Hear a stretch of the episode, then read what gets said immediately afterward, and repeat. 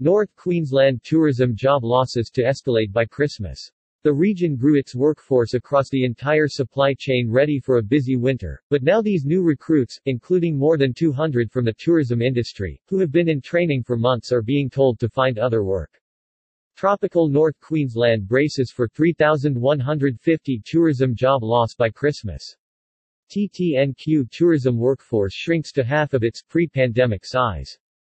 TTNQ job losses felt across all industries. Another 3,150 tropical North Queensland tourism jobs will be lost by Christmas shrinking the tourism workforce to half its pre-pandemic size, according to new research from the Tourism and Transport Forum TTF.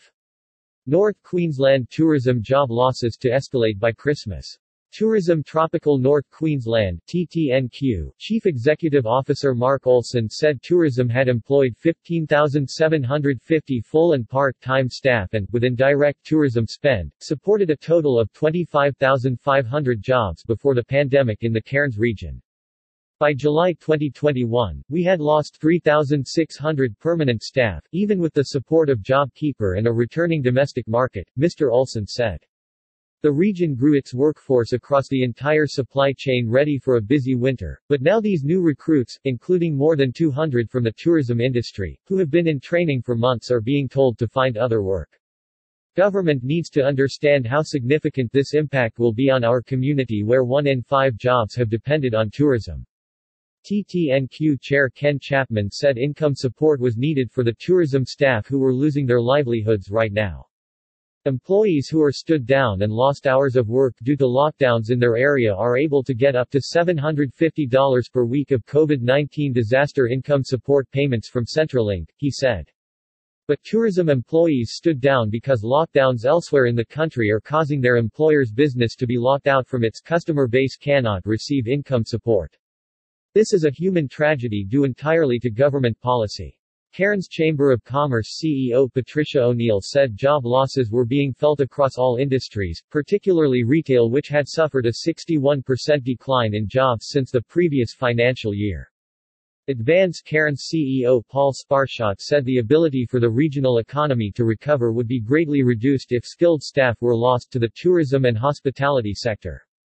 There will be far-reaching ramifications. When tourism markets are severely impacted it flows through to other industries affecting the whole regional economy, he said.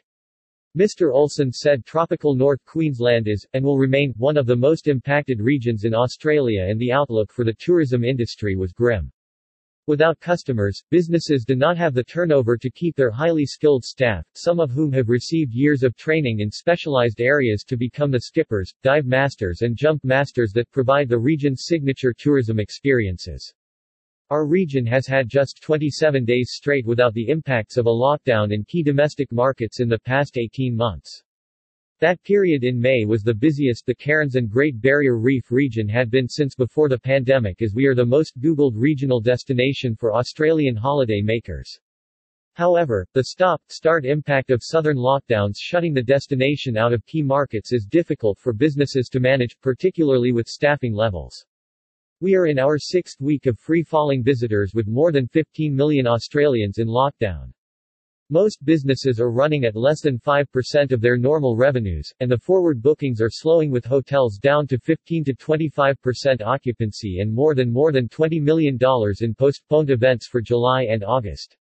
We have boats going out with just six passengers and four crew and most venues are on limited trading hours, while others have gone into hibernation. Consumers have lost confidence in booking travel interstate and far from home, with nearly 60% of Australian travellers unlikely to cross their state border according to new data from the Queensland Tourism Industry Council QTIC. With half of our domestic travel coming from interstate before lockdown, the closing of borders will continue to have a dramatic impact on our region.